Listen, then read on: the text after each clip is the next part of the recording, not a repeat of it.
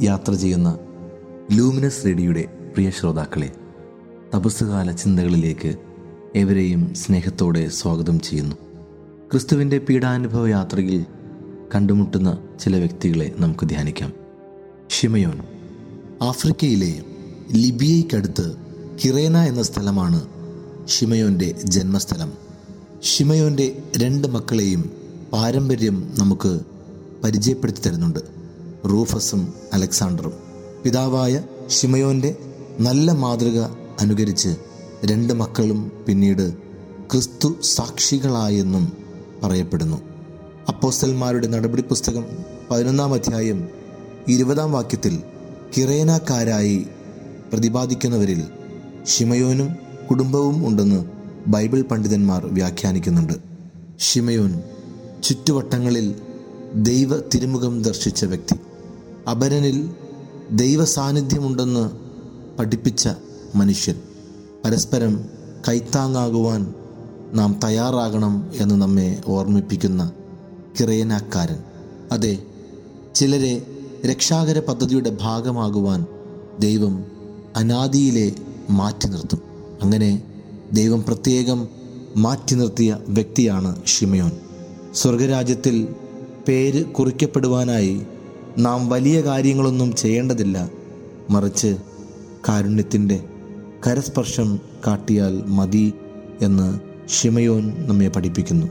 ഷിമയോൻ കർത്താവിനെ സഹായിച്ചത് യേശു ആരാണെന്ന് അറിഞ്ഞിട്ടോ? യേശുക്രിസ്തുവിന്റെ മഹത്വം മനസ്സിലാക്കിയോ അല്ല. അറിയാതെയെങ്കിലും കുരിശു ചുമക്കുന്ന ഈശോയുടെ വേദന ചെറുതായെങ്കിലും കുറയ്ക്കുവാൻ മനസ്സു കാട്ടി ആ മനസ്സ് ഷിമയോനെ ഭാഗ്യവാനാക്കി മാറ്റി. പ്രിയമുള്ളവരെ അർഹതപ്പെട്ടവർക്കും സഹായം ആവശ്യമുള്ളവർക്കും തണലാകുന്നത് ദൈവസന്നിധിയിൽ വലിയ കാര്യമാണെന്ന് ഷിമയോൻ സ്വന്തം ജീവിതത്തിലൂടെ പഠിപ്പിക്കുന്നു. പേരിനും പ്രശസ്തിക്കും വേണ്ടി മാത്രം സഹായിക്കുന്നവരായിട്ട് മാറരുത്. ദൈവകാരുണ്യത്തിന്റെ വക്താക്കളായി നാം മാറണം. ഇനി മുതൽ നമ്മുടെ ജീവിതത്തിലെ തിരക്കുപിടിച്ച യാത്രകൾക്ക് വിരാമം കുറിക്കാം. ദൈവകാരുണ്യത്തിന്റെ പുതിയ വഴിയിലേക്ക് പാദങ്ങൾ തിരിക്കാം. കാരുണ്യ കാരുണ്യവർഷത്തിലെ കാരുണ്യ കവാടങ്ങൾ അടയ്ക്കപ്പെട്ടു. പക്ഷേ ഹൃദയത്തിന്റെ കവാടങ്ങൾ തുറക്കാൻ സമയമായി.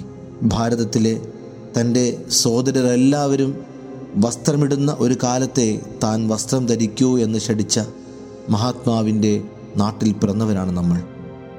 ജീവിതം മുഴുവൻ കരുണയാക്കിയ ഈശോ മിഷിഹായുടെ പാത നമുക്ക് പിന്തുടരാം.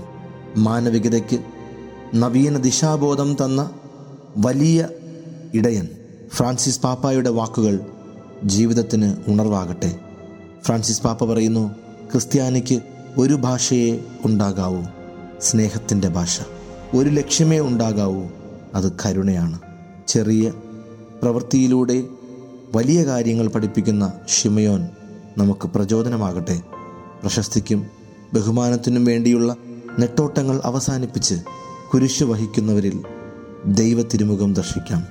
നമ്മുടെ ചുറ്റുവട്ടങ്ങളിൽ തളരുന്നവരെ സഹായിക്കാം. സ്നേഹിക്കാം. ആമീൻ.